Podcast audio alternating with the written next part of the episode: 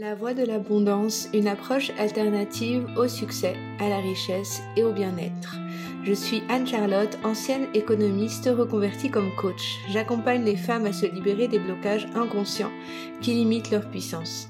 À travers de ce podcast, j'ai à cœur de vous partager chaque semaine des outils pour guérir votre relation à l'argent, que vous puissiez rencontrer du succès dans vos projets et retrouver de la joie dans toutes les sphères de votre vie. Hello, ici Anne-Charlotte, je suis heureuse de vous retrouver pour un tout nouvel épisode dans lequel on va parler aujourd'hui d'intuition. On va parler, donc j'ai intitulé l'épisode Demande à ton âme, parce que euh, le sujet de l'intuition, je pense que c'est notre guide le plus précieux pour créer plus d'abondance dans notre vie. Or, suivre son intuition, je pense que c'est une des choses les plus difficiles à faire. Euh, donc c'est ce qu'on va voir dans cet épisode. Euh, comment faire déjà pour être sûr que l'on écoute son intuition, pour que ça fonctionne en fait. Qu'est-ce que c'est l'intuition? Euh, Les erreurs que je peux voir communément chez les personnes et que j'ai faites aussi.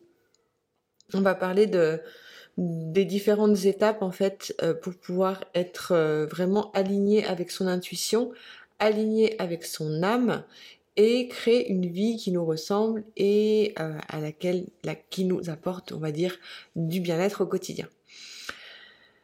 J'ai appelé donc cet épisode Demande à ton âme parce que c'est une des phrases que je répète le plus dans mes dans mes programmes. Euh, demander à son âme, se connecter avec son âme, ça peut paraître quelque chose de très abstrait. Euh, et c'est souvent quelque chose qui est mal compris. Pour moi, et je pense qu'on est tous dans le même cas, on a au minimum trois euh, personnalités, trois parties de nous. Euh, on peut en avoir plus, mais il y en a trois qui sont principales et qui se retrouvent chez la plupart des gens.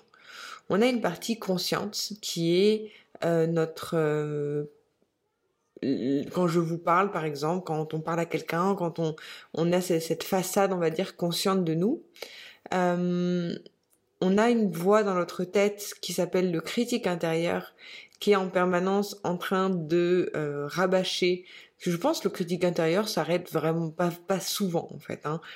Euh, toujours en train de donner euh, un opinion sur ce qu'il y a, sur ce qui se passe, sur ce qu'on fait, sur ce qu'on est, sur ce qu'il y a autour de nous et on a une voix qui est beaucoup plus inaudible, qui est la voix de l'âme. Et euh, dans la pratique, beaucoup de fois, les personnes euh, veulent faire appel à leur intuition, veulent faire appel à leur guidance, euh, que ce soit leur guidance intérieure ou bien faire appel à leur guide à l'extérieur, même si les guides sont à l'intérieur, mais c'est un peu une image, faire appel à leurs anges, faire appel à leur à la puissance supérieure qui peuvent les guider, l'univers ou comme vous l'appelez. Euh, dans la pratique, il y, a, cette envie, on va dire, consciente. Et souvent, les messages qui sont perçus sont les messages du critique intérieur. Notre critique intérieur, en fait, c'est, deuxième partie de l'épisode, c'est euh, notre voix, on va dire, euh, égotique, qui est là pour nous protéger faire la différence entre son critique intérieur et la voix de l'âme, c'est extrêmement difficile au début parce qu'on peut penser que ce que l'on a dans la tête, les pensées qui nous viennent, sont l'intuition euh, que notre guidance nous donne. Alors que c'est justement le contraire. Ça arrive tellement de fois que euh, des personnes euh, mettent en place par exemple une action, puis vient le critique intérieur à leur dire que c'était peut-être pas une bonne idée, c'était peut-être pas comme ça, c'était peut-être euh, mieux de faire comme si. Et, et du coup, bah, elles arrêtent ce qu'elles ont fait, elles reviennent en arrière, elles changent de décision. Prendre ces décisions depuis son critique intérieur, c'est ce que font la plupart des gens et que vous faites sûrement vous aussi. Je ne vous jette pas la pierre. Mais euh, bah, c'est ce qui fait qu'on est dans le doute permanent, euh, qu'on a l'impression qu'on n'agit pas de la bonne façon, qu'on ne fait pas les choses correctement. Parce que notre critique intérieure, en fait, il vient, entre guillemets, nous guider dans nos décisions, mais c'est le, moins bon conseiller à, euh, à qui on pourrait qu'on pourrait écouter en fait. La voix de l'âme, c'est quelque chose de tellement subtil et de tellement inaudible, et c'est ce qu'on va voir après comment faire pour l'écouter. Le critique intérieur, donc je pense que vous avez vu un petit peu cette voix là qui est toujours en train de dire que ce qu'on fait c'est nul, que euh, qu'on n'aurait pas dû faire comme ça, mais regarde t'as pas fait ci. Ce critique intérieur, il vient d'où? Il vient de notre éducation, de notre conditionnement, de nos croyances, de ce qu'on a pu être, ce qu'on a pu nous inculquer depuis notre enfance, et il se renforce ce qu'on voit dans les médias, ce qu'on voit, euh, ce qu'on discute avec quelqu'un qui va nous dire une croyance qui vient se renforcer. Euh, c'est finalement, je dirais, la chose qui a le plus de mémoire, cette voix qui est la plus puissante en nous parce qu'elle s'alimente de tout ce qu'il y a autour de nous. Et son but principal de ce critique intérieur, c'est de nous maintenir en survie et nous maintenir dans l'état dans lequel on est aujourd'hui. Le but du critique intérieur, c'est pas de nous voir grandir, évoluer et devenir euh, et devenir en fait euh, euh, cette, cette, cette personne heureuse dans sa vie. Le but du critique intérieur, c'est juste de se maintenir en survie.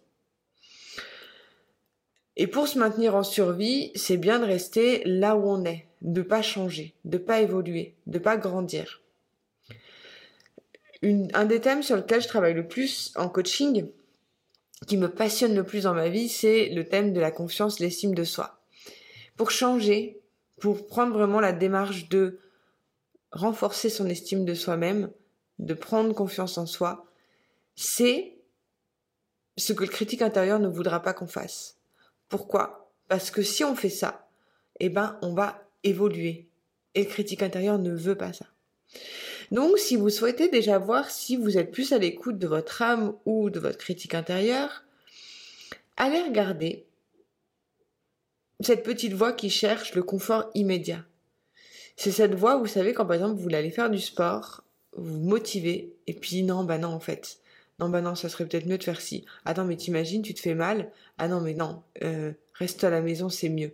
Et beaucoup de fois, les gens se disent, j'ai écouté mon intuition. Non, ça c'est du bullshit, ça c'est t'as écouté ton critique intérieure. Si cette voix, elle te fait faire des choses que tu vas regretter euh, dans deux heures ou bien qui te font douter ou que tu te sens plus mal après avoir écouté,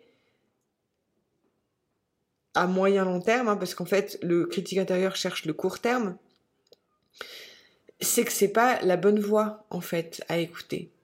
Si euh, cette voix elle te dit des choses négatives, que ce que tu fais c'est pas bien, c'est que c'est ton critique intérieur.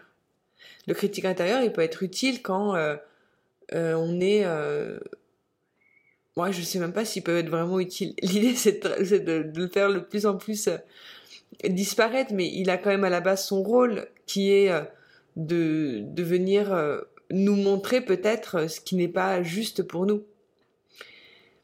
Pour parler maintenant de l'âme, parce que c'est ce qui est le plus important, ou comment faire pour être à l'écoute de son âme, c'est contre-intuitif ce que je vais vous dire, donc c'est pour ça que beaucoup de gens n'arrivent pas à écouter leur âme.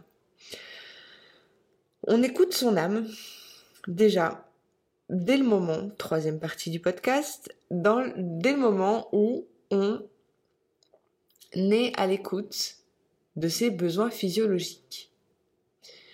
Une fois qu'on a répondu à ses besoins physiologiques, le critique intérieur, il a plus son mot à dire. Le critique intérieur, du coup, il apparaît beaucoup euh, de façon automatique. Hein. C'est pas quelque chose qu'on contrôle. La voix de l'âme, c'est quelque chose qu'on va aller chercher sous le critique intérieur. Une fois qu'on a répondu à ses besoins en sommeil, en alimentation, en exercice physique, en méditation, en hydratation, toutes ces choses qui sont basiques pour notre fonctionnement biologique, une fois qu'on a répondu à ça, on peut être à l'écoute de son âme. Si on est en carence alimentaire, si on ne dort pas assez, si on ne fait pas d'exercice physique, si on n'est pas, on n'a pas de routine saine de méditation. Je dis pas euh, méditer pendant 48 heures, mais au moins euh, quelques respirations en conscience, 5 minutes par jour, 5 minutes de cohérence cardiaque par jour, juste ça déjà. Euh, si on ne fait pas ça, eh ben nos sens ne peuvent pas être notre système nerveux ne va pas être relâché et du coup on va être en état d'alerte, en état de survie. Et donc c'est le critique intérieur qui prend place. Donc la première chose, si vous voulez être à l'écoute de votre âme, c'est de prendre soin de vous. Et vous savez, répondre à ces besoins physiologiques, ça s'appelle l'amour de soi. Ça s'appelle prendre soin de son humain, prendre soin de sa personne. Euh, faire passer avant tout, de façon égoïste, ses besoins physiologiques avant toute chose. Peut-être que si vous me suivez sur les réseaux, vous avez vu passer, euh, je fais une, je termine là une détox alimentaire. Ça fait, c'est la troisième fois que je fais ça. Et en fait, la dernière fois que je l'avais fait, c'était en novembre 2020. Là, on est en avril 2023. Et pendant tout ce temps où j'ai plus, je me suis déconnectée de mon alimentation, j'ai pas réussi à maintenir sur le long terme ces habitudes alimentaires. Euh, j'ai vu les conséquences que ça a pu avoir sur ma vie et sur ma manière de prendre soin de mon humain, surtout en fait dans mon équilibre de vie, sur toutes les sphères de ma vie. Juste en ne pas prenant en compte mon aliment, sans prendre en compte une bonne alimentation. Euh, le sommeil, bon bah si vous êtes maman, vous le savez, mais et puis peut-être qu'il y a des personnes, enfin je, sais qu'il y a des personnes aussi qui ont des problèmes de sommeil sans avoir d'enfants, mais en gros, euh, moi, je suis une, personne qui dort très bien à la base. Et c'est vrai que pendant bah, peut-être deux ans et demi, j'ai presque pas dormi parce que ma fille me réveillait toutes les nuits. Euh, juste ça aussi, ça a un impact extrêmement fort sur la manière dont on se sent. Donc j'avais la chance de pouvoir euh, aménager des temps de, sieste dans la journée. Comme je suis à mon compte, je peux être libre de mon emploi du temps. Mais si vous n'êtes pas dans ce cas-là et vous devez aller travailler et vous dormez mal la nuit, euh, enfin, franchement, c'est compliqué. Donc, préservez votre sommeil. L'alimentation et le sommeil, ça va beaucoup ensemble. Et l'exercice physique aussi, ça va beaucoup avec ses, besoins physiologiques. Donc, demandez de l'aide à votre âme, écoutez votre intuition. Ça va passer par répondre à vos besoins physiologiques. Euh, allez voir une naturopathe si c'est vraiment quelque chose qui est très éloigné de ce que vous vivez. Euh, prenez vraiment, faites attention à votre alimentation dans mes programmes de, coaching, moi je me forme en neurosciences en permanence et, euh, et j'ai découvert des nouveaux outils justement pour travailler sur euh, l'anxiété, sur notre euh, les carences que ça peut provoquer et, et selon en fait notre type d'anxiété, notre type de personnalité, il y a différents aliments qui vont être recommandés ou non. Donc ça c'est aussi quelque chose si jamais vous prenez un coaching avec moi qui va être que je propose à présent à l'intérieur de mes coachings individuels, si c'est requis, hein, si c'est euh, quelque chose qui, si vous souffrez d'anxiété, mais à savoir que demander de l'aide à son âme, ça va passer par déjà être au top sur sa santé physique, sur son corps physique. Et bien souvent dans le monde spirituel, on oublie le corps physique. Donc soyez vraiment vigilants par rapport à ça. Euh, la deuxième chose du coup pour être à l'écoute de son intuition, moi il y a un outil que j'adore utiliser, c'est l'outil du Human Design et qui nous aide en fait à déterminer euh, quelle est notre autorité intérieure. Donc en fait selon notre type de personnalité, on va avoir euh, une intuition qui va pas être la même selon les personnes. Les personnes qui, par exemple, comme moi, sont d'autorité sacrale, quand quelque chose m'anime, ça me brûle dans le ventre, je sens dans mon ventre que quelque chose s'allume. Si vous êtes une autorité splénique, vous allez avoir furtivement une intuition et elle va pas revenir après, donc c'est votre première impression qui va être la plus importante. Si vous êtes une autorité émotionnelle, euh, bah, on va vous recommander plutôt d'être attentive à vos, fluctuations émotionnelles et de pas prendre de décision justement si vous avez euh, vous êtes dans une vague émotionnelle d'attendre que euh, cette vague passe pour pouvoir prendre une décision. tout ça pour vous dire qu'il y a différents types en fait d'intuition et on n'est pas tous pareils. Après, il y a une info qui est importante, c'est que si vous avez votre euh, en human design, on voit s'il y a des centres du haut, donc les, centres, les chakras du haut qui sont ouverts, on appelle ça euh, non défini. Ça veut dire que, en gros, vous allez être beaucoup plus euh, imprégné par les pensées des autres et vous allez avoir du mal à faire la distinction entre ce que pensent les autres et ce que vous pensez vous-même. Donc c'est bien de passer du temps tout seul, de pas en fait de se couper des autres pour prendre ses décisions euh, et de d'écouter son autorité intérieure. Il y a une autre chose aussi euh, que, je trouve très importante si on veut prendre des décisions et si on veut être à l'écoute de son intuition, c'est de comprendre que l'intuition, elle passe pas par les pensées, euh, elle passe par le corps, elle passe par euh, des sensations. Les pensées, notre mental, c'est pas la personne qui va nous, c'est pas l'entité qui nous aide à prendre des décisions. Bien souvent, on essaye de voir le côté rationnel d'une décision ou on essaye de, dans notre intuition d'avoir des pensées qui viennent. Mais non, en fait, l'intuition, c'est quelque chose de tellement plus subtil et hum, ça passera pas par euh, une idée claire qui va arriver dans son esprit. Euh, ça peut arriver sur, euh, par exemple, si on a une, autorité sacrale, un livre qu'on va tomber, on va tomber peut-être sur un post sur les réseaux sociaux qui va nous inspirer, et on va sentir corporellement que ça nous anime. Mais c'est pas quelque chose du style, oh, euh, on m'a dit ça donc c'est bon. Non, en fait, on voit les choses et on regarde corporellement ce qui se passe. On regarde où ça se joue en nous. On regarde ce que ça provoque en nous. Et c'est vraiment différent comme système de pensée plutôt que d'avoir ce côté euh, dans la tête en fait. Euh, j'avais une personne qui me disait euh, moi j'aimerais trop pouvoir écouter mes guides mais j'ai pas de message ou j'ai pas de choses qui arrivent mais parce qu'on attend que ça arrive de la tête en fait alors que ça fonctionne pas comme ça. Notre mental c'est la dernière personne à écouter pour prendre des décisions et pour écouter son intuition. Alors moi, ce que j'utilise pour terminer ce podcast, pour demander à son âme, c'est déjà euh, un protocole sur plusieurs euh, phases. Déjà, comprendre que la respiration, la relaxation, ça va vous permettre de rentrer dans un état de détente physique. Ensuite, une fois qu'on est détendu et relaxé, on va pouvoir commencer à détendre le mental. Une fois qu'on a détendu le mental, on peut attaquer la partie de l'intuition, on va être beaucoup plus à même de voir ce que notre nous suggère en fait. Euh, ce que je fais dans mes dans mes dans, dans mes programmes, euh, dans tous les programmes de l'Académie Rise, vous avez euh, différents types de, voyages méditatifs guidés qui vous permettent justement de d'accéder en fait à votre âme et à votre intuition. Donc, essayez de voir dans votre façon de dans, dans la manière dont, dont vous voulez avoir contact avec votre âme et votre intuition, prenez le temps de méditer, de vous relaxer, et une fois que vous êtes dans un état comme ça, de relaxation et de détente, à ce moment-là, demandez à votre âme.